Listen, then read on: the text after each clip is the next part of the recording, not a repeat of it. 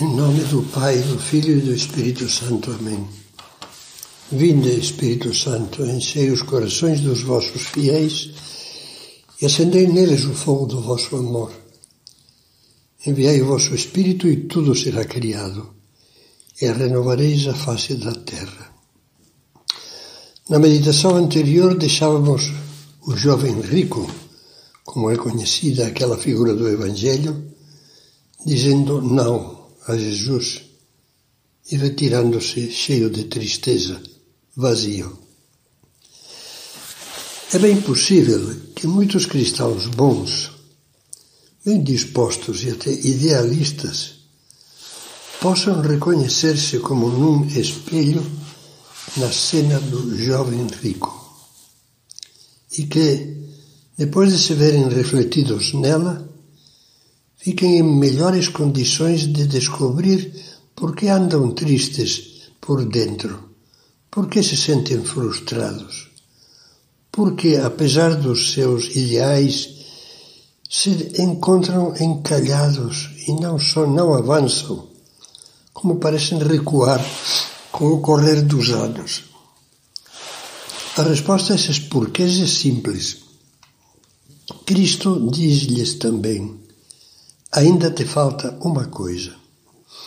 Mas eles, no fundo, no fundo de si mesmos, respondem: Isso não. Contava São José Maria Escrivá que conheceu um menino a quem a mãe havia ensinado desde pequeno, como tantas e tantas mães boníssimas, a rezar de manhã e à noite. Ao acordar, recitava juntamente com ela, com ela o ato de consagração à Nossa Senhora tradicional. Ó oh, minha Senhora, ó oh, minha Mãe, eu me ofereço todo a vós. Em prova da minha devoção para convosco, os consagro neste dia meus olhos, meus ouvidos, minha boca. Mas não terminava a enumeração porque, como quem quer prevenir equívocos, intercalava com veemência esse menino, menos o meu coelhinho. Ele estava disposto a oferecer tudo a Nossa Senhora, menos o seu coelhinho.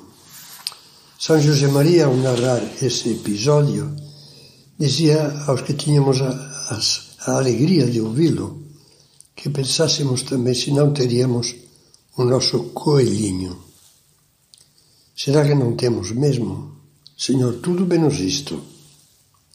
Seja qual for a nossa idade, ainda que já estejamos descendo a última ladeira da vida, o coelhinho é todo e qualquer menos isto que nós contrapomos a Deus, ou seja, toda e qualquer reserva ou condição intocável nossa diante de Deus.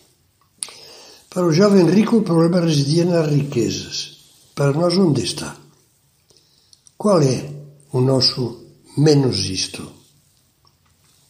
Uns colocam o rótulo, o rótulo de intocável ao seu comodismo burguês. Vida cristã, sim, pensam, mas sem falar muito em sacrifícios nem renúncias. Outros desconversam quando Deus, de algum modo, espere que vivam bem a castidade.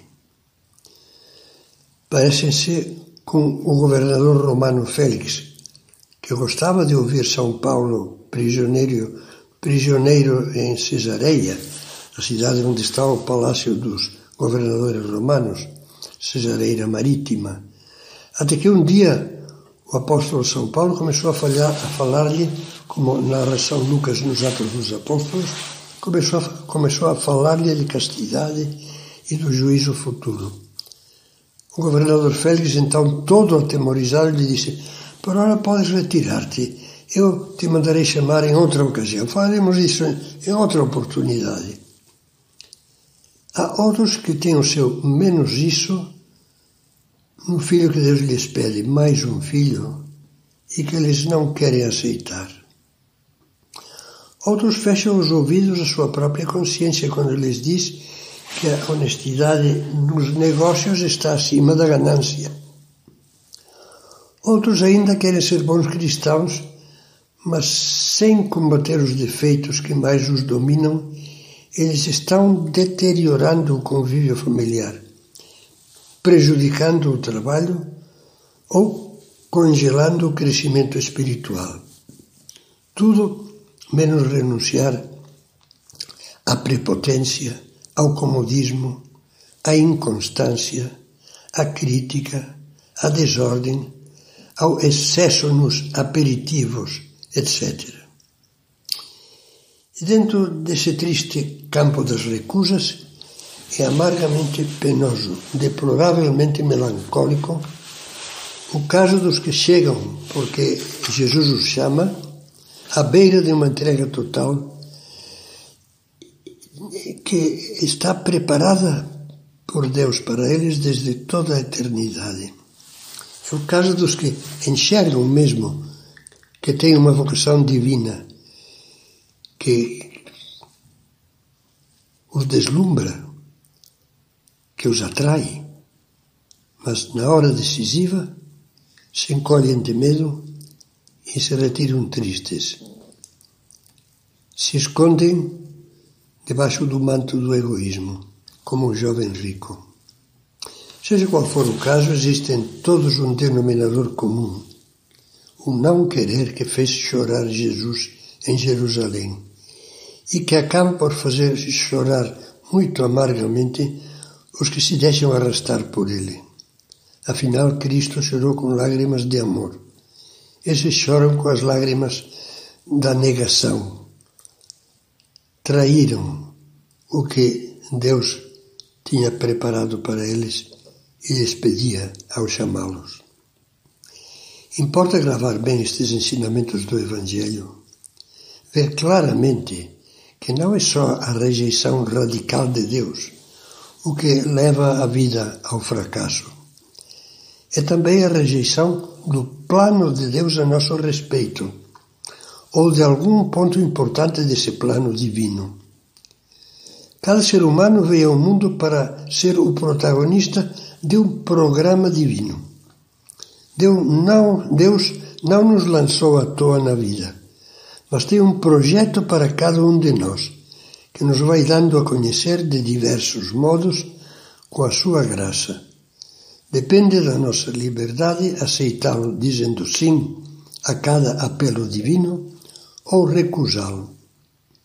Se o aceitamos, nós nos encontraremos a nós mesmos, porque acharemos a plenitude da nossa realização. Mas ficaremos vazios se recusamos, frustrados, como se fôssemos uma planta estéril que podia ter dado muito fruto, mas que secou. Comentando este vazio de uma vida frustrada, escreve poeticamente Saint-Exupéry, autor do Pequeno Príncipe, que num oásis do deserto africano, junto da fonte, são palavras dele, no livro Cidadela, junto da fonte uma mocinha chorava com a fronte oculta no cotovelo. Pousei-lhe docemente a mão nos cabelos e virei para mim aquele rosto.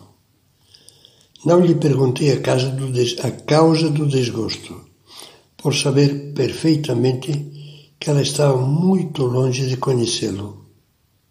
A mágoa é sempre feita do tempo que corre e não formou o seu fruto. Quem chora, muitas vezes sem saber porquê, pense que se as lágrimas não brotam da fonte do amor ou da alegria, muito provavelmente estão rolando porque, como dizia Cristo aos fariseus, frustraram o desígnio de Deus a seu respeito. Não quiseram aceitar o plano de Deus, o que Ele tinha preparado para eles. Convença-se então de que há uma razão para esse vazio.